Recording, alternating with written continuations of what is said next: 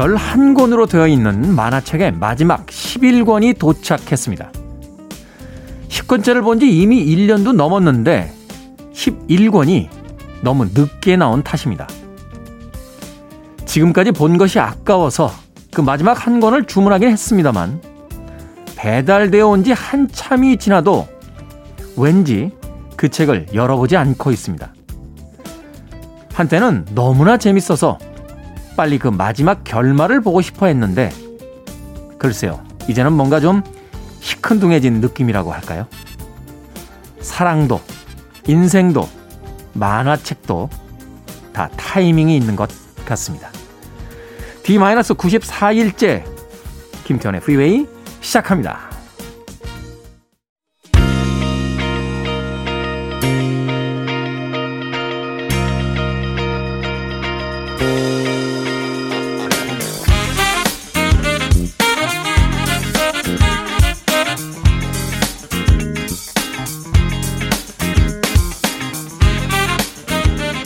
빌보드 키즈의 아침 선택 김태훈의 프리웨이 저는 클 태 자 쓰는 테디 김태훈입니다. 자 오늘 첫 곡은 RB 슈어 Night and Day 들으셨습니다. 1988년도 바로 5월 이번 주에 차트 22위에 랭크됐던 곡이었습니다. 자 오늘 5월 29일 토요일 1부는 음악만 있는 토요일로 꾸며드립니다. 좋은 음악들 두 곡 세 곡 이어서 감상할 수 있습니다. 80년대 빌보드 싱글 차트 중에서 바로 5월 이번 주에 차트에 올랐던 곡들 중심으로 소개를 해드립니다.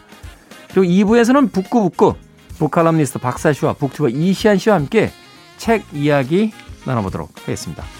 자, 경쾌한 음악들이 있는 1부 그리고 차분한 책 이야기가 있는 2부까지 함께 해주시길 바랍니다.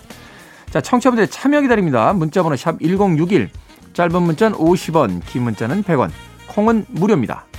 여러분은 지금 KBS 2라디오 김태훈의 프리웨이 함께하고 계십니다.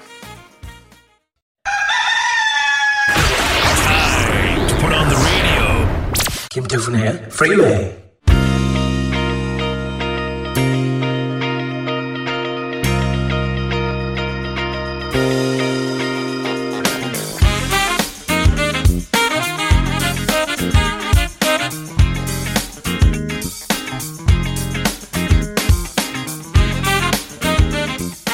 음악만 있는 토요일 세 곡의 음악 이어서 듣고 왔습니다. 처음 들으셨던 곡은 짐 카바디의 That's Love 그리고 주스 노턴의 Love Me a Little Bit Hard on Me 그리고 카스의 You Might Think까지 세 곡의 음악 이어서 보내드렸습니다. 역시 1980년대 5월 이번 주에 차트에 올랐던 곡들이었습니다. 자, 최숙님. 주말에는 늦잠 자고 싶은데 테디 목소리 듣고 싶어 일어나 움직이고 있습니다. 하셨습니다. 제 목소리가 주말에 아침잠을 깨울 정도로 중독성이 강한 목소리인가요? 감사합니다. 네. 이런 청취자분들이 정말 감동적인 것 같아요. 사람이요, 그, 자기 혼자 잘난 척 하는 사람들이 꽤 많습니다만, 그래도 많은 사람들은 주변의 누군가를 통해서 나의 위치를 이렇게 다시 한번 생각해 보게 되잖아요. 그래서 우리는 그 SNS에 끊임없이 누군가의 좋아요를 갈망하고 있는지도 모르겠습니다만, 저는 사실 제가 생각할 때는 뭐 그냥 그래요. 네. 뭐 그냥 조금 잘생긴 거 이외에는 제가 뭐 그렇게 내세울 게 있는 사람은 아니지 않습니까? 뭐 학력이 뛰어나다거나 뭐 이렇게 머리가 머리가 똑똑하다. 저보다 똑똑한 사람 진짜 많거든요. 어. 제가 텔레비전을 최근에 잘 안 나가는 이유가 토론 프로에서도 몇 번 이렇게 제안이 왔었는데 또 안 나갔던 이유가 예. 들통 날까봐 안 나가는 거예요. 들통 날까. 나 지금까지 잘 왔는데 들통 나면 안 되잖아요. 어, 지금까지 지금까지 그래도 좀 똑똑한 사람처럼 이렇게 이미지가 잘 만들어져 있는데 그런데 사실 누구나 그렇겠습니다만 자기 자신을 생각했을 땐 그렇게 대단하다라고 생각 안 하는데 누군가가 아 당신은 정말 괜찮은 사람입니다. 이렇게 이야기해 줄 때 눈물이 확 쏟아지는 것 같아요. 최숙님. 네. 제 목소리 때문에 주말에 늦잠을 포기하셨다고. 감사합니다. 네. K81525113님. 즐거운 토요일 아침입니다. 오늘은 몸도 허전한 것 같아. 허한 것 같아. 가마솥을 꺼내 빡빡 닦은 후 토종 닭을 푹 삶아서 백숙으로 보신 좀 하려고 합니다. 태훈님에게도 다리 하나 드리고 싶은데 아쉽네요. 뒤에다 흐흐흐라고. 하나도 안 아쉽게 느껴집니다. 예, 아쉬우신 분이 뒤에다 이렇게 야고르지라는 뉘앙스의 웃음을 붙여주셨겠습니까? 예. 저도 안 야고르입니다. 왜냐면 저는 가슴살을 좋아하기 때문에요. 다리 하나 드리고 싶은데라고 하셨는데, 다리 따위는 안 먹습니다. 예. 닭은 역시 가슴. 예. 닭은 가슴. 그렇지 않습니까? 예. 다리가 맛있긴 하죠. 맛있긴 한데, 그래도 가슴살이 전 더 좋습니다. 예. 전 그 닭볶음탕 이런 거 먹을 때요, 어, 가슴살 먹어요. 가슴살은 사실 간이 잘 안 배요. 그, 겉에는 간이 좀 배어 있긴 합니다만, 이렇게 먹으면 퍽퍽하고. 근데 저는 그 퍽퍽함이 왠지 건강한 느낌이 드는 거예요. 운동하는 사람들 그 닭가슴살들 많이 먹잖아요. 최근에는 음식을 맛으로도 먹습니다만, 그 건강한 느낌이 참 좋습니다. 네. 전 샐러드에도 드레싱을 안 뿌려요. 왜냐면 그냥 채소만 먹는 게 더 건강한 느낌이 들어서 올리브유 있으면 조금 뿌리고요. 네. 늙는 거죠. 네. 건강 우리가 젊을 때 건강을 생각해 본 적이 있습니까? 네. 건강이란 단어가 귀에 쏙쏙 들어옵니다. 네. 백숙 맛있겠네요. 네. 0762님, 안녕하세요, 테디. 프리웨이는 처음으로 문자를 보냅니다. 운전면허 기능시험 한 번 떨어졌는데요. 바로 제 시험을 보러 갈까요? 아니면 마음의 준비가 되면 다음에 갈까요? 고민입니다. 그냥 바로 가세요. 바로 가셔야 예, 배웠던 거 안 잊어버리고요. 틀린 데를 생생하게 알고 있기 때문에 그 부분에서 조심합니다. 아니 운전면허 기능 시험 가는데 뭘 이렇게 마음의 준비까지 하고 가십니까? 살면서 어, 완벽한 준비가 되면 하겠다라고 하는 사람들은 뭘 하는 걸 본 적이 없습니다. 제 주변에도 야 이게 준비만 되면 내가 진짜 끝난다. 아직도 안 끝내고 계세요. 지금 언제 끝내시려고? 예? 36부작 미니 시리즈가 먼저 끝날 것 같은 분위기입니다. 뭔가 준비가 완벽하면 따위는 없거든요. 마음의 준비라는 것도 예, 마음의 준비가 뭐 별거 있나요? 집에서 나와서 운전면허 기능 시험 보러 갈 때까지 그 순간에 하면 돼요. 마음의 준비를 뭐 1년 동안 하는 것도 아니고 2년 동안 하는 것도 아니고 얼른 가서 시험 보시고요. 자랑스러운 첫 번째 국가 자격증 획득하시길 바라겠습니다. 0762님.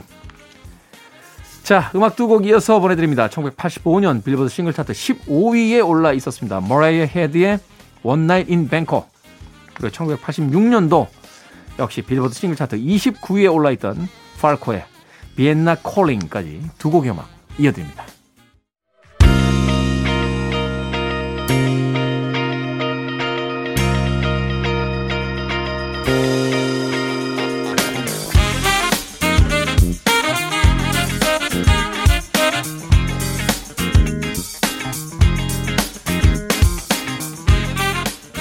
빌보드 키드의 아침 선택 KBS 2라디오 김태훈의 프리웨이 음악만 있는 토요일 코너 토요일 순서 함께하고 계십니다. 자 프랭크 시나트라의 Theme from New York, New York 네, 1980년 빌보드 싱글 차트 40위에 있었던 곡이었습니다. 이어진 곡은 경쾌한 곡이었죠. Stars on 45의 Stars on 45 역시 1981년 차트 2위에 올라있던 곡이었습니다. 자, 8963님. 테디, 오늘 아침에는 창고 속에 있던 재봉틀을 꺼냈습니다. 할머니께서 쓰시던 40년 된 재봉틀이랍니다. 공업용이나 발로 밟아서 하는 건데 어찌나 손질을 잘해 놓으셨는지 아직도 잘 됩니다. 어린 시절 할머니를 기억하며 아이들의 옷들을 수선해 보려고요. 내 안에 숨어 있는 손재주를 아이들 앞에서 뽐내보고 싶네요. 할머니가 아끼던 손녀가 이제서야 할머니의 손때 묻은 재봉틀로 옷을 수선하는 모습을 보고 계신다면 얼마나 좋아하실까요? 하셨습니다. 옛날엔 집집마다 재봉틀이 하나씩 있었죠? 제 할머니도 참 재봉틀 잘 쓰셨던 기억이 납니다. 참 그렇게 커 보였어요. 어, 예전에는 사실 그렇게 경제적으로 풍요롭지 못했던 시대였기 때문에 옷이라든지 특히 양말들 그때는 양말이 왜 이렇게 자주 빵꾸가 나는 겁니까? 아, 빵꾸라고 하면 안 되나요? 네, 펑크. 양말을 펑크라고 하는 건 좀 이상하잖아요. 구멍. 아, 그렇죠. 구멍이 난 거죠. 양말에 이제 구멍이 나는데 그거를 그땐 다 이렇게 꼬매서 신었어요. 그게 이제 또 그냥 이렇게 꼬매면 이렇게 뭐라고 해야 되나요? 이게 하여튼 이상하게 이게 흉터 크게 난 것처럼 예. 근데 그 우리 우리 할머니, 예, 저희 할머니께서는 그 알 전등을 이렇게 안에다 넣으셔가지고 이게 알 전등은 이렇게 이렇게 동그랗게 되잖아요. 그걸로 이렇게 야 정말 대단하셨습니다. 옷 뜯어진 거는 다 재봉틀로 박아주셨고 예. 너무 박아주셔서 한번 난처했던 적이 있습니다. 당시 이제 무릎 찢어진 청바지가 유행이었는데 그 진짜 비싼 돈 주고 샀거든요. 이게 찢어지는 게 되게 멋있게 찢어져야 되잖아요. 학교 갔다 왔더니 그걸 재봉틀로 다 박아놓으셔가지고 아 쉽지 않았습니다. 예. 제가 고등학교 때 같았으면 막 반항적인 멘트를 했을 것 같은데 그때 대학생 때라 철이 좀 드는, 드는 바람에 아니 할머니 이거를 이거를 야 할머니가 돈 좀 주랴 너 어떻게 이런 걸 입고 다니니 막 하셔서 제가 뭐라고 말도 못 드리고 예. 40년 된 재봉틀 잘 생각해보면 비싼 물건들이 우리에게 가보가 되는 것이 아닙니다. 의미가 있는 물건들이 우리 기억에 오래 남고 또 우리가 그 물건들을 통해서 무엇인가를 추억하게 되죠. 저도 지금 가지고 있는 것 중에 가장 아끼는 건 저희 어머님이 쓰시던 필름 카메라예요. 어, 저희가 삼남매인데 그 카메라로 저희 삼남매 어린 시절을 다 찍어주셨어요.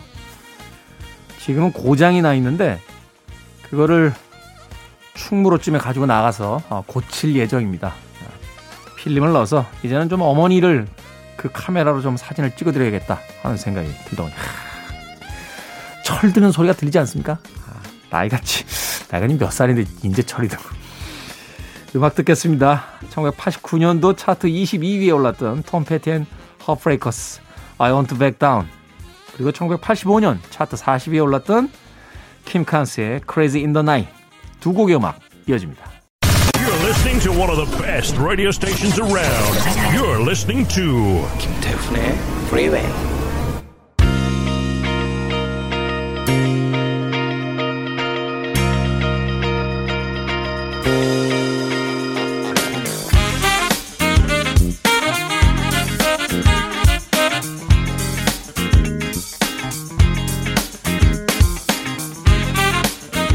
빌보드 키드의 아침 선택 KBS 2라디오 김태훈의 프리웨이 함께하고 계십니다. 이송희님 소개받고 들어왔는데 목소리가 아주 편안하게 아침 시간을 열어주시네요 해주셨습니다. 소개받고 들어오셨다. 네. 그렇죠 라디오도 소개받죠. 어, 근데 약간 기분이 묘하네요. 아, 소개받고 왔습니다. 네. 이게 어디 주로 쓰는 표현이죠? 어, 동네 맛집이나 그 칵테일 잘하는 칵테일 바 이런 이런 이런 데서 쓰는 표현인가요? 소개받고 왔다. 소개받고 왔다. 네. 소개받고. 예전에는 이런 표현을 좀 쓰긴 했던 것 같아요. 왜냐면 이제 그 전문가들이 이렇게 많지 않던 시절이기 때문에 무엇에 대해서 좀 여쭤보고 싶다, 물어보고 싶다 하면 누구 소개해줄게 가봐. 그러면 어, 제가 소개받고 왔습니다. 뭐 이러면 이제 이야기를 했던 것 같은데 요새는 뭐 변호사 뭐 의사 이런 분들이 이제 간판을 내걸고 영업하는 곳들이 많으니까 그냥 간판만 보고 들어도 되니까 소개받고 왔다라는 이야기.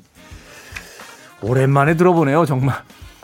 소개받고 오셨는데 마음에 드셨다니 저도 기쁩니다. 이송인님 자주 오시길 바라겠습니다. 자 1부 끝곡 소개해드립니다. 1987년도 차트 40위에 올라있던 Restless의 Heart 네, Restless Heart I'll still be loving you 1부 끝곡입니다. 저는 2부에서 뵙겠습니다.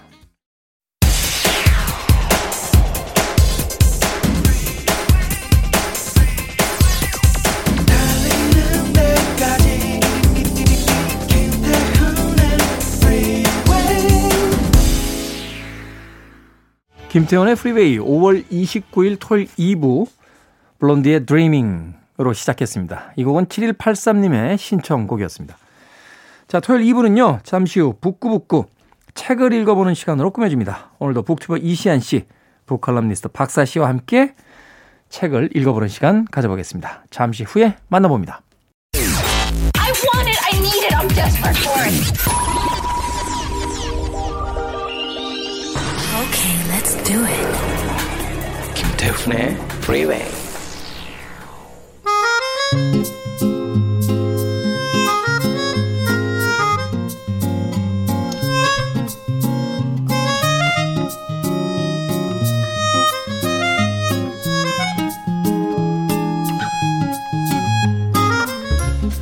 좋아하는 책을 만나거나 좋아하게 될 책을 만나는 시간. 북구북구. 북튜버 이시한 씨, 그리고 북칼럼니스트 박사 씨와 함께 합니다. 어서오세요. 네, 안녕하세요. 반갑습니다. 자, 오늘의 책. 아름다움에 대한 숭배와 집착으로 가득한 소설. 오스카 와일드의 최고 걸작. 유일한 또 장편으로 알려져 있는 책이죠. 도리언 그레이의 초상입니다. 자, 도리언 그레이의 초상. 이 책 이전에도 다 읽어보셨죠? 네, 어렸을 때 저 읽었었는데 음. 이번에 다시 읽으니까 진짜로 다르더라고요. 어렸을 어. 때는 와 진짜 공포물이야 무서워 여- 애들 왜 그런 거 있잖아요. 뭐 그러면서 읽었던 기억이 나는데 지금 읽으니까 어, 사실은 그렇죠. 지킬 박사와 하이드와 도리언 그레이 초상은 거의 괴기물. 아닙니까? 그렇죠. 예, 예, 예. 저, 저는 이번에 읽었는데 네. 어렸을 때 읽었다고 생각을 했거든요. 네. 음. 안 읽었더라고요. 아, 어, 디테일을 보니까 그러니까 전반적인 줄거리는 알고 있기 때문에 네. 아 이거 당연히 읽었지 예전에 생각을 했는데 디테일하게 뭐 누가 죽고 뭐 누가 사귀고 이런 것들까지 기억이 안 나는 거 보니까 굉장히 오 이게 말하자면 이런 거의 단점인 것 같아요. 세계 명작 이런 것들은 뭐 걸리버 진짜. 이런 게다 네. 줄거리를 아니까 다 읽었다고 생각하고 읽을 생각을 안 하는데 이번에 좀 약간 새롭게 봤습니다. 그래서 실망해요, 이시안 씨. 아, 괜히 얘기했다. 땐 다섯 번을 읽었는데 또 읽었습니다.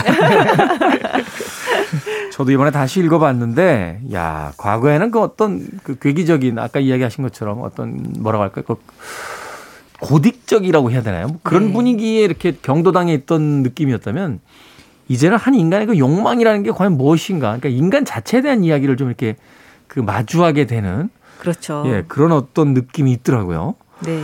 자, 오스카 와일드의 도리언 그레이의 초상. 이 작품으로 들어가기 전에 일단 작가인 오스카 와일드에 대한 이야기부터 좀 나눠보도록 하겠습니다. 오늘은 좀 박사 씨가 소개를 해 주시죠. 이 오스카 와일드가 굉장히 특별한 인연이 있다. 이분이 네. 19세기 분이라 만났을 리는 없는데 거의 어떤- 만난 기분입니다. 네. 어떤 인연인지 좀 궁금하거든요. 아, 제가 그 오스카 와일드의 명언을 가지고 책을 썼거든요. 음. 그 치킨의 다리가 하나여도 웃을 수 있다면이라는 제목의 책인데요. 네. 이 치킨의 다리가 하나여도 웃을 수 있다면이라고 한 제목이 사실 제가 지은 제목은 아니었었는데 굉장히 열광적인 반응을 불러일으켰어요. 그러니까 두 가지 측면에서 제 그 책이 나오고 난 다음에 그 인터넷 서점을 들어갔더니 너무 혹평인 거예요. 혹평인 거예요. 혹평. 네, 아직 아직 평. 읽었을 네. 리가 없는데 어떻게 이런 혹평이 달렸지 하고 보니까 아. 어떻게 치킨의 다리가 하나인데 웃을 수가 있냐고. 아. 그건 정말 웃을 수가 없다. 너무 너무 진심이시더라고요. 알바생이나 뭐 주인의 농간이다 뭐 이런 거. 아, 네. 이게 이게 반대의 경우도 성립이 돼요. 치킨 한 마리를 시켰는데 다리가 세 개가 온 거예요. 그렇죠. 그렇죠. 그럼 누군가는 하나밖에 못 먹고 있다는 얘기죠, 지금. 그렇죠. 네. 네. 여하튼 제목은 그렇습니다만 어쨌든 그 오스카 와일드의 명언을 가지고 책을 썼었는데요. 네. 아, 정말 저는 그 책을 쓰면서 이 작가의 매력에 다시 한번 좀 매혹이 됐었어요. 진짜 음. 여러 가지 면에서 인생을 좀 뭐랄까요 깊이 있게 들여다 보면서도 그것을 조금 웃으로 넘길 수 있는 힘을 좀 준다고 할까요? 네 그런 면에서 굉장히 매력적인 작가입니다. 네, 그렇군요. 자, 이 오스카 와일드의 명언. 음, 치킨의 다리가 하나에도 웃을 수 있다면을 가지고 책을 쓰셔서 또 책이 나오기 전에 혹평을 받으셨던 박사 씨. 자, 오스카 와일드란 과연 어떤 작가이며 또 우리는 왜 그에게 아직까지도 열광하고 있는지에 대해서 좀 소개를 좀 해 주십시오. 네. 이 오스카 와일드는 이름은 정말 많이 들어보셨을 거예요. 이 1854년에 태어나서 1900년에 이제 돌아가신 아일랜드의 시인이자 극작가인데요. 네. 이 탐미주의, 유미주의로 굉장히 유명합니다. 그리고 짧은 명언을 많이 남겨서 이런 말도 봤어요. 어떤 말이든 쓰고 난 다음에 거기다가 찍 긋고 오스카 와일드라는 서명만 곁들이면 아주 그럴 듯하다. 어, 이런 얘기도 들었는데요. 네. 네. 그 어린 시절은 굉장히 유복했다고 합니다. 아주 저명한 그 의사인 아버지와 그다음에 민족주의 시인이자 아주 유명한 그 뭐 이를테면 요즘 같은 경우 셀러브리티인 거죠. 네. 그 어머니 사이에서 태어나서 아주 문화적인 환경에서 자라났어요. 그 어머니가 정기적으로 살롱을 열었고요. 거기에 문인들이 이제 수시로 드나들었다고 합니다. 그래서 뭐 굉장히 어렸을 때도 문화적 수양을 가지고 자라났다가 트리니티 칼리지와 옥스퍼드 대학을 나왔습니다. 어, 총명했던 사람인 것 같아요. 그렇지만 좀 게을렀다고 해요. 그래서 네. 뭐 성적이 아주 좋은 편은 아니었지만 이 언변이 굉장히 좋았고요. 그리고 화려하게 꾸미기를 좋아해서 아주 상당한 인기를 끌었습니다. 여성들 주로 하는 그 fur라고 하나요? 그 네. 사진 같은 거 보면 막 그런 거 막. 목에다 두르고 벨벳 네. 바지에 퍼에 해바라기 꽃에 내 장발에 정말 할 수 있는 모든 네 아름다우 아름답다고 생각하는 모든 것들을 끌어모은 그런 외모를 하고 있었죠. 그 네. fur가 힙합씬 같은 데서 뭐 이상민 같은 가수들의 상징이었잖아요. fur를 네, 네. 두르고 막 이런 것들. 네. 사실 오스카 와일드가 20세기 패션에도 영감을 준 게 굉장히 많을 것 같아요. 맞아요, 맞아요. 그런데 좀 결말은 좀 끔찍했죠. 좀 그러니까 41세에 퀸즈베리 사건이라고 하는 유명한 재판으로 이제 몰락을 하게 되는데요. 네. 당시에 엘프리드 더글러스라는 아주 미소년과 이제 일종의 사귀고 있었던 사이였습니다. 동성애적 관계가 있었죠? 네, 네. 그랬는데 그것 때문에 이제 재판에 걸려서요.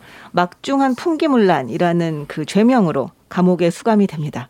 음. 그래서 노동형으로 2년을 보내고 나와서 어 프랑스로 네, 네. 네. 추방이 되죠. 네. 그래서 프랑스에서 너무 가난하고 너무 힘들게 살다가 결국은 뇌수막염으로 이제 죽게 됩니다.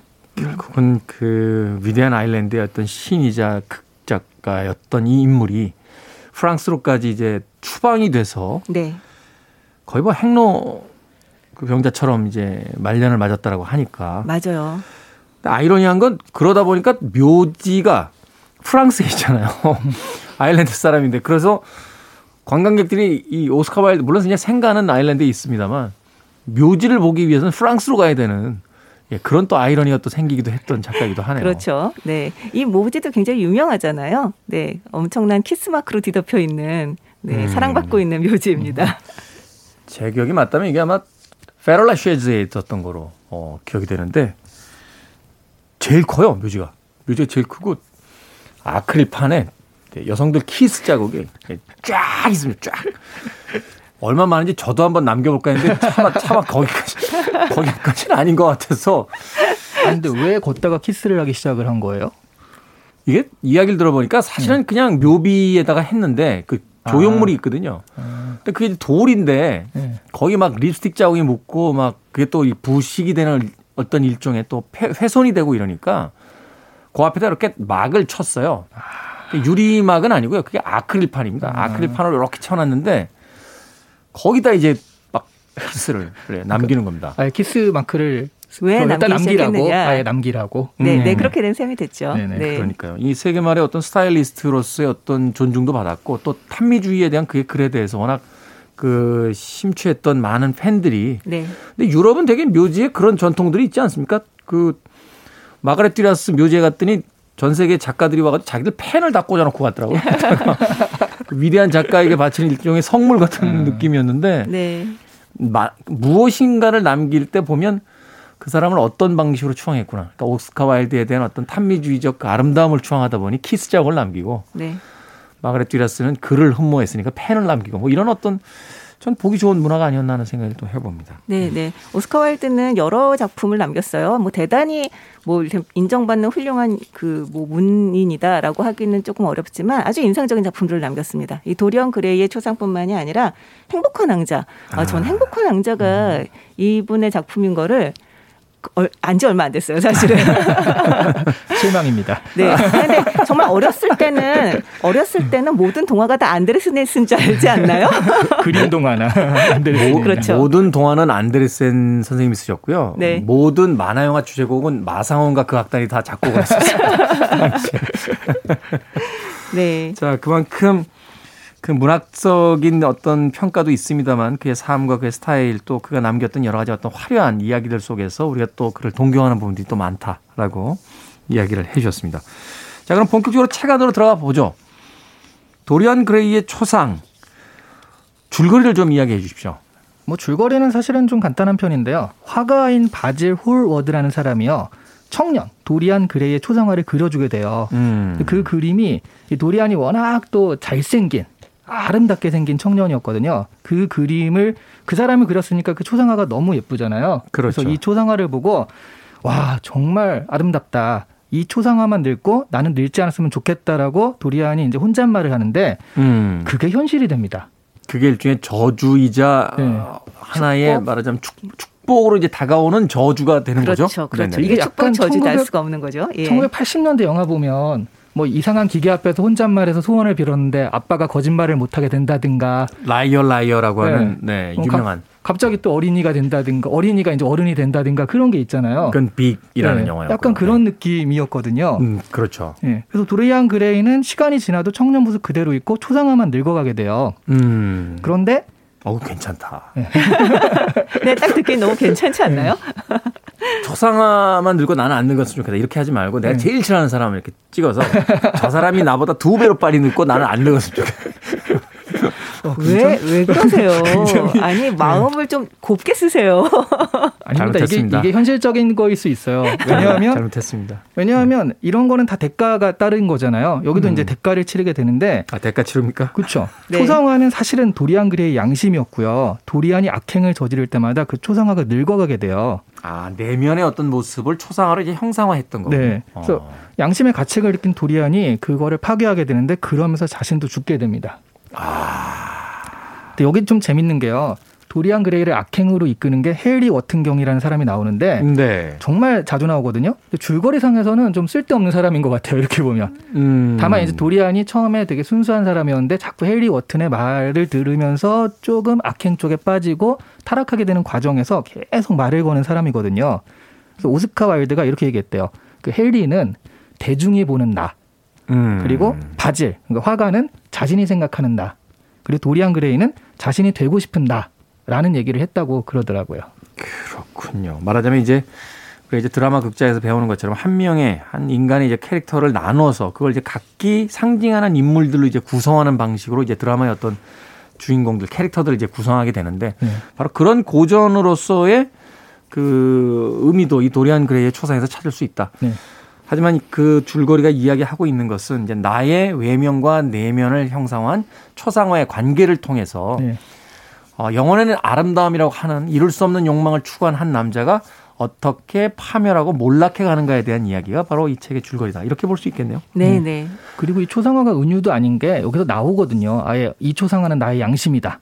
이게 나오기 때문에 그 얘기만 안 무학- 문학적으로 되게 문학은 원래 숨겨야 되는데 뭘 그렇게 자꾸 다 드러내면서 이야기. 아니 근데 오스카 와일드는 기본적으로 말이 많아요. 작품에서 다 얘기를 하지 않으면 견디지 못하는 것 같아요. 예. 저도 다시 보면서 느꼈습니다만 옛날 소설은 옛날 소설이더라고요. 그러니까 네. 작- 어느 순간에 도리안 그레이가 안 보이고 오스카 와일드가 보입니다. 그렇죠. 책 안에서. 네. 사실 현대 소설이라는 건 작가를 숨기잖아요, 책에서. 네. 근데 과거의 소설들을 보면 어느새 주인공들의 모습이 바로 작가의 모습으로 변하면서 그 이야기를 다 털어놓게 되는데 근데 오스카 와일드는 정말 사석에서도 말은 혼자 다 하는 사람이었대요. 음. 그런데 작품도 자기가 하고 싶은 말을 쓰기 위해서 쓴 게 아닐까 그런 생각이 좀 듭니다. 그래서 이 소설도 보면 대부분 대화잖아요. 네. 설명이나 묘사보다는 대부분 음. 대화. 그러니까 말하는 것을 너무 좋아해서 이것도 그래서 대화체로 많이 썼다 그러더라고요. 그렇군요. 예. 예전에 그 대화체라고 하니까 잭 런던이라는 작가가 썼던 그 강철 군화라는 책이 있었는데 네. 소설이라고 해서 봤는데 그냥 연설문이더라고요. 처음부터 끝까지 주인공이 말하다 끝나는 책이어서 야 이게 이걸 소설이라고 할 수 있을까라는 생각을 했었는데 도리언 그레이는 뭐 그 정도까지는 아닙니다만 어찌됐건 이 오스카 와일드와 도리언 그레이라고 하는 그의 페르소나를 동시에 만날 수 있는 그런 소설이면은 분명한 것 같습니다. 두 분은 이 작품이 영화도 많이 됐는데 어, 이 도리언 그레이의 그 아름다운 외모를 묘사한 장면을 이렇게 보시면서 배우를 한 명쯤 떠올렸다. 아, 영화화를 다시 하게 한다면 어떤 배우를 이 캐릭터로 쓰면 좋겠다라고 했을 때 떠오르신 배우들 있습니까? 아 저는 이게 한국에서 현지화 된다라고 한다면 이거를 누구를 하면 좋을까 싶었는데 어, 그렇게 여기서 얘기하듯이 절대 미라고 하기에는 뭐 사람들의 팬분들의 그게 있기 때문에 딱 얘기가 좀 곤란한데 다만 이런 거 있는 것 같아요. 약간 남성적인 아름다움은 아닌 것 같아요. 음. 뭐 음. 정우성이나 이정재 이런 류는 아 그렇죠, 아닌 것 그렇죠. 같고 그쪽은 아니죠. 사실 사실 그 발언도 약간 위험합니다. 아, 아, 아, 네. 남성적이라죠. 지금 지금 21세기 2020. 아, 그럼 약간, 약간 거친 이미지는 아니다. 어, 성굴군, 어, 성굴군 성굴군. 그런 아, 음. 그런 아름다움 아닌 것 같고 굳이 따지자면 뭐 강동원류의 음. 그런 거 있잖아요. 처음에 늑대 유혹인가 거기 나왔을 때 그, 그, 섬세한. 네, 소년미가 넘치는 아. 그런 아름다움 그런 게 아닐까. 음. 강동원 씨 이야기하는 거 보니까 그 뒤로 이제 드라마 잘 안 보시네요. 맞습니다. 저는 박보검 씨 정도 아, 예상했습니다. 아니면 요즘 정도. 아이들은 차은우 씨 정도? 아, 그럴 수. 있겠네요. 그럴 수 있겠네요. 네. 네. 박사 씨는 아니 저는 근데 이런 소설을 읽을 때 일부러 조금 상상을 안 하는 편이에요. 왜냐하면 현실에 살고 있는 사람을 여기에 대입을 하면 재미가 좀 떨어져요. 아. 약간 좀 이게 정말 아 압도되는 음. 뭐 정말 상상하기 어려운 아 이렇게 한, 뭐 거의 신비롭기까지 한 약간 이런 미모잖아요. 네. 그래서 진짜 현실에 있는 사람을 생각해 보면 그 사람도 뭐 화장실도 가고 뭐 밥도 음. 먹고 이러는데 그런 사람이랑 일단 한번 이렇게 대입을 하고 나면 전 좀 재미가 없어지더라고요. 그래서. 오히려 그 음. 문학 작품이 가진 어떤 신비로운 것게싹 거쳐버리는 듯한 느낌이다. 그렇죠. 근데 사실 문학 작품의 장점이 그거잖아요. 그렇죠. 영화는 어쨌든 연기하는 사람이 나와야 하니까 그 사람을 가장 가장 이제 맞는 사람을 골라서 가장 이미지에 맞게 연출하면서라도 어쨌든 이미지적으로 보여줄 수밖에 없는데 문학은 상상하게 하잖아요. 그렇죠. 그러니까 그 장점을 좀 만끽하고 싶어서 저는 일부러 좀 상상을 안 합니다. 그 얘기 들으니까 저는 다시 읽을 땐좀 엉뚱한 상상으로서 한번 읽어보면 또 새로운 작품이 나타나지 않을까 하는 생각이 드네요. 어, 마동석 씨를 도려 음악 듣자고 밖에서 사인이 왔습니다. 자, 데이브 스튜어트입니다. Heart of Stone. 데이브 스튜어트의 Heart of Stone 듣고 왔습니다. 빌보드 키드 아침 선택 KBS 2라디오 김태원의 프리웨이 토요일 2부 순서죠. 북구북구 이시안 씨, 박사 씨와 함께 오늘은 도리언 그레이의 초상 오스카 와일드의 작품 만나보고 있습니다. 자, 치명적인 아름다움이란 말이 사람으로 태어난다면 도리언 그레이가 아닐까? 이런 많은 어, 그 평론가들의 이야기가 있었는데 이 도리언 그레이 사람들의 숭배를 받습니다. 결국 자신의 그 뛰어난 외모 때문에 숭배를 받긴 합니다만 결국 그 숭배를 통해서 주변 인물들도 파국으로 몰고 자신 역시 파멸에 이르게 되는 이제 그런 캐릭터잖아요. 네. 이게 사실 지금의 어떤 상황 속에서 다시 읽어본다면 여러 가지 이야기를 내포하고 있을 수 있겠다는 생각도 들거든요. 네. 우리가 추앙하는 어떤 스타들 그리고 거기에 과도하게 경도당하는 어떤 팬덤들 뭐 이렇게 볼 수도 있고 정치 구조에서 자신이 지지하는 정치인과 그 어떤 추종자들의 이야기로서 또 변할 수도 있고 말하자면 참 그 여러 가지 어떤 층위의 이야기를 담을 수 있는 이야기다라는 또 생각을 했는데 어떻게 읽으셨는지. 저는 사실은 이때가 또 영국이 식민주의, 제국주의를 한참 뻗어가던 시기잖아요. 네. 그러면서 여기서 나오는 이런 것들이 제국주의에 대한 은유처럼 보이기도 했어요. 음. 그러니까 겉으로는 뻔지르르 하지만 사실은 그 안에 양심 이런 것들을 속여가면서 하는 것들이라 그러니까 뭐 그렇게 보자면 국가의 은유도 되고요.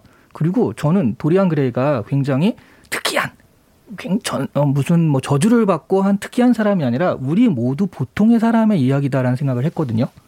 왜 그러냐 하면 결국에는 이 초상화가 자기 양심이잖아요. 자기 양심을 속이고 자기 양심이 늙어가는 대가로 자기 외모는 유지를 하잖아요.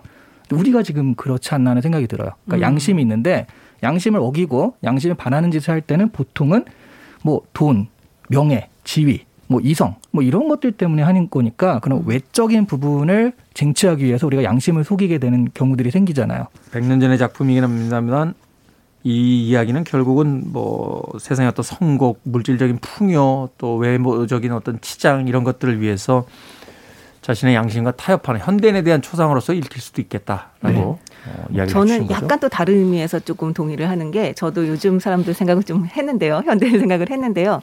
여기 보면 도리언 그레이가 처음에는 초상화가 대신 늙는 걸 너무 기뻐하죠. 나 대신 그쵸. 무언가 멍에를 걸머진 것이 있으니까. 네. 하지만 굉장히 부담스러워 하면서도 네, 거기에 자기의 얼굴과 비교를 해가면서 또 기뻐하는 장면도 나옵니다.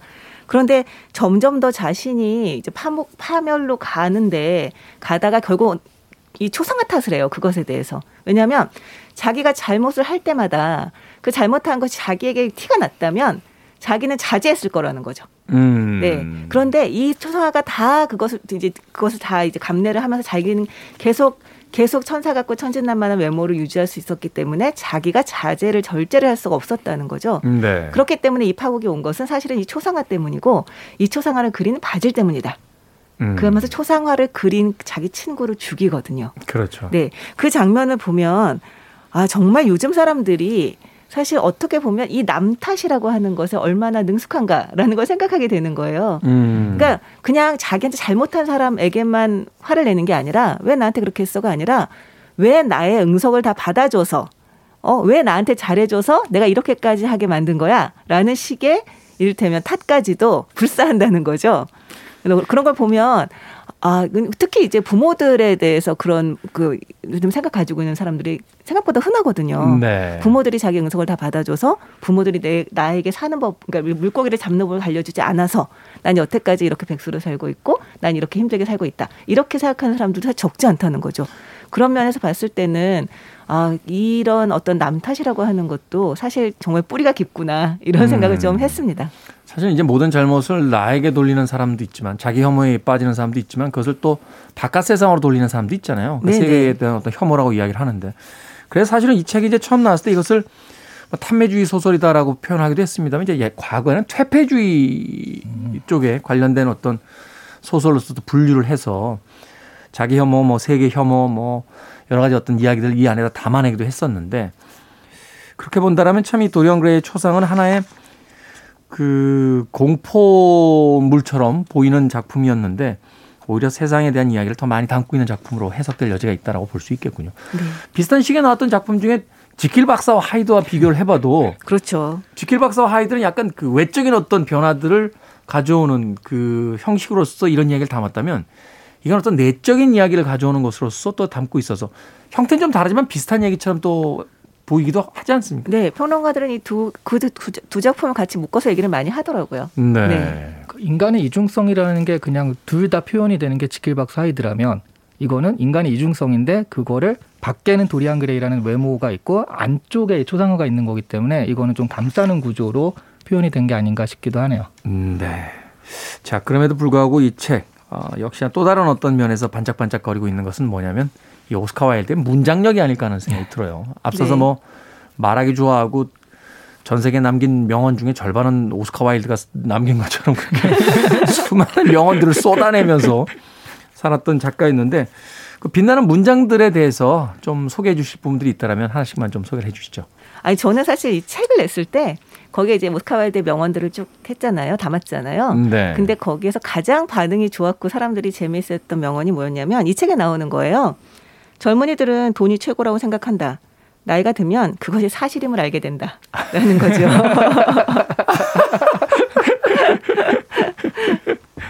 이 그 헨리 경이 숙부를 만나서 이제 대화를 하는 이야기에서 이 대사가 나오죠. 예.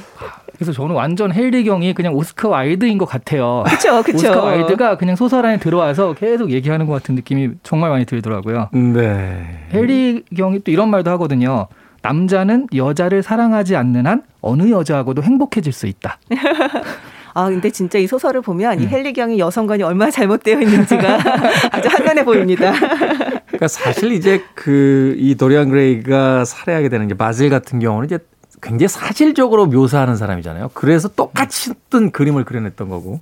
근데 헨리 경은 세상을 이제 자기 잣대로 보는 사람이지 있는 그대로 본다거나 네. 또는 어떤 객관성을 유지하려고 노력하는 사람은 절대 아닌 거잖아요. 오히려 지금 일, 일반적으로 얘기하고 있는 사람들이 보통 믿고 있는 가치들을 계속 어떤 교묘한 언설로 뒤집는 역할을 하고 있죠. 그렇죠. 뭐 예를 들어서 뭐 유혹을 없애는 유일한 방법은 그것을 인정하는 것이다. 받아들이는 굴복하는 것뿐이다. 것이다. 네, 네. 그런 뭐 대사도 있고요. 뭐 왜 그러니까 왜, 보통 외모를 가지고 판단하지 마라. 뭐 이렇게 얘기를 하는데 여기서는 또 헬리경은 외모를 보고 판단하지 않는 사람은 천박하다. 세상의 진정한 수수께끼는 눈에 보이는 것이다라고 주장을 하고 있기도 하죠. 근데 왜, 왜 점점 끌리게 될까요? 이 이야기. 아 근데 진짜로 뭐랄까 듣다 보면 오 그럴 듯한데. 그리고 재밌는 게 그, 그런 통찰적인 것도 있지만 생활 가운데 우러나오는 그런 통찰도 있더라고요. 제가 딱 눈에 띈 게 그러니까 헨리 경의 와이프가 있잖아요. 네. 그 아내분이 이 도리안 그레이를 만나서 얘기를 하는데 아 그거 혹시 헨리 생각 아니에요? 저는 그 양반 친구들한테 그 양반 생각을 듣는답니다. 그게 그 양반 생각을 알게 되는 유일한 통로죠. 음. 라는 말을 하는데 위트 있고 또 네. 빈정거리는 데 있어서 일가견이 좀 있네요. 어, 약간 요즘 결혼 생활 오래되신 분들은 거의 대화가 없잖아요. 이렇게 그거는 기간의 문제는 아니에요. 어, 조금 더 시니컬하신데요. 바로 그런 어떤 우리가 삶 속에서 또 관계 속에서 알게 된 무엇인가를 있는 그대로의 언어로서 전달하는 게 아니라 그것을 한 번쯤 더 꼬고 약간은 네. 삐뚤어져 있고 또는 그것을 과장하거나 축약하는 형태로서 어, 새로운 방식으로 이제 전달하고 있다는 측면에서 헨리 경이 바로 이 그 오스카 와일드의 또 다른 어떤 음, 분화된 자아가 아닐까 하는 또 생각도 해보게 됩니다. 바로 그런 이 문장을 읽어나가는 재미가 이 오스카 와일드의 책을 읽는 또 재미 중에 하나가 아닐까 하는 생각도 해봤습니다. 자, Frankie Goes to Hollywood의 음악 한 곡 듣고 갑니다. Welcome to the Pleasure Dome. 탐미주의, 쾌락에 빠진 한 남자의 몰락기를 아, 그려냈던 소설 도리언 그레이의 초상 아, 읽어보고 있습니다. 프랭키 고스 투 헐리우드의 Welcome to the Pleasure Dome 들렸습니다. 맞춤 선곡이 아니었나 하는 생각 해봅니다. 자, 오스카 와일드의 도리언 그레이의 초상. 오늘의 책인데요. 이 책이 출판됐을 때 평가가 굉장히 박했다고요. 네. 어느 정도였습니까? 뭐, 불 속에 던져버려야 할 부도덕한 책이다. 뭐 이런 이야기도 했다는데. 그렇죠. 그리고 실제로 이, 이 책은 그 아까 말씀드렸던 그 세기의 재판 때 오스카 와일드 재판 때 증거로 제출이 되기도 했습니다. 그러니까 아, 오스카 와일드가 증거로? 이렇게 부도덕한 사람이다. 라면서 이제 인용을 하기도 했죠. 그럴 음. 정도로 그 당시로서는 굉장히 충격적인 책이었던 거죠. 그리고 실제로 이 판도 두 번 정도 수정을 거쳐가지고 네네. 그나마 타협해서 지금 이 정도가 나왔다라고 하니까 첫 번째 판은 정말 그 시절에는 봐줄 수 없는 특히 여기 이제 제가 알기로는 동성애 코드가 문제가 가장 많이 됐다라고 알고 있거든요. 네, 네.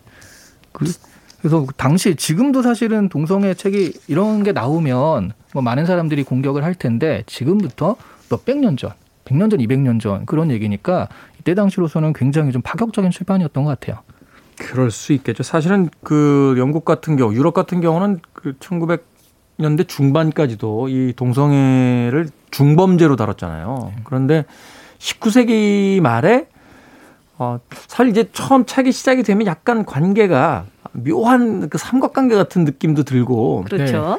그 질투 같은 게 슬쩍 느껴지잖아요. 벌써 느껴지죠. 그렇죠. 책장에서. 예. 그런 어떤 분위기를 본다라면 사실은 굉장히 위험한 책으로서 당시엔 인식이 됐을 것 같고 그래서 한편으로 생각해 보면 그럼에도 불구하고 그런 것들을 써 나갔던 이 오스카 와일드는 세상의 어떤 제약보다는 자기 예술혼에 더 그 충실했던 그런 작가가 아닐까 하는 또 생각도 해보게 됩니다.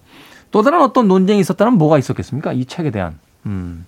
예술에 대한 논쟁인데 그 계속 이제 말씀하셨던 유미주의, 탐미주의 이런 거에 가지고 이제 굉장히 말이 많았거든요. 네. 그래서 아예 그러니까 새로 개정하는 판에는 이렇게 썼어요. 원래 예술은 쓸모 없는 거다. 모든 예술은 정말 쓸모 없는 것이다.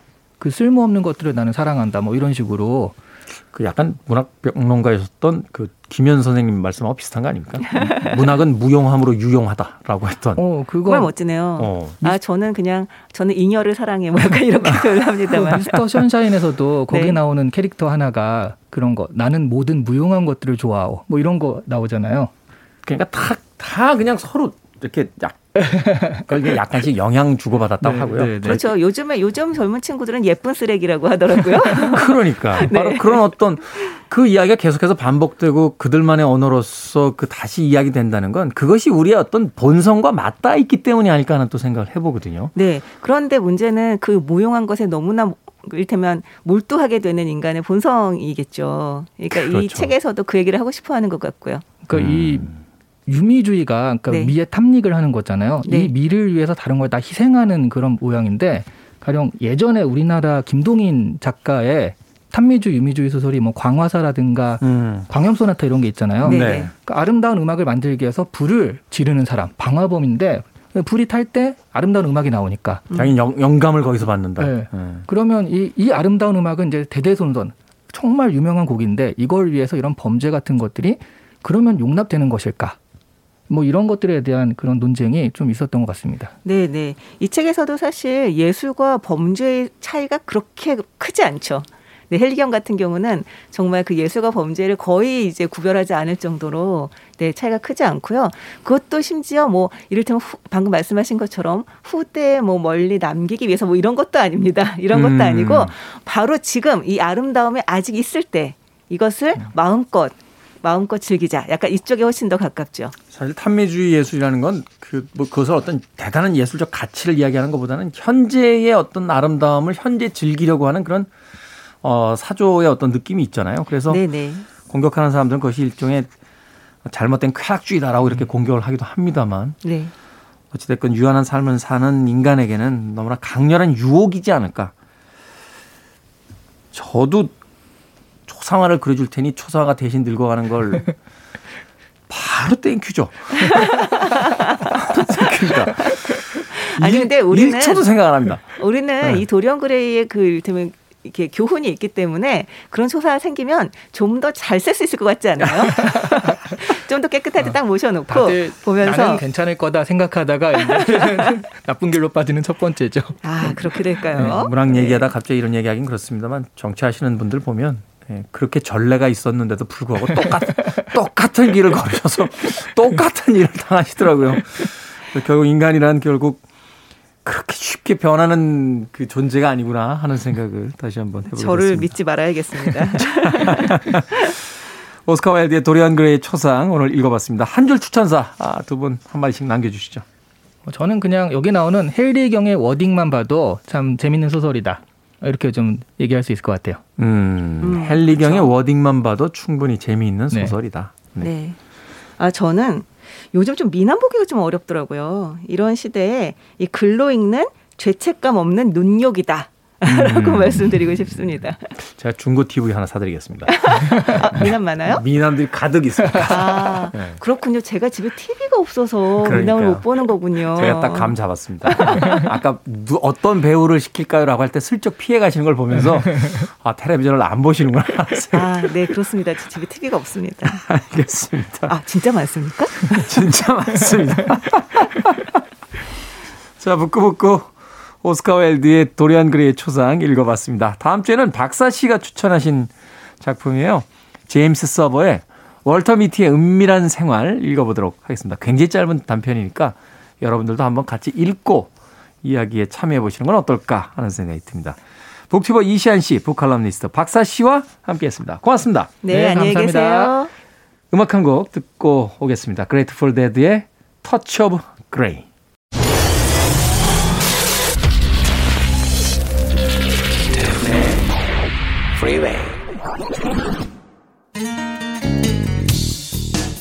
KBS 2라디오 김태훈의 프리베이 D-94일째 방송 이제 끝곡입니다. 엘라나 마일스의 블랙벨벳 들으면서 저는 작별 인사 드리겠습니다. 내일 아침 7시에 돌아옵니다. 고맙습니다.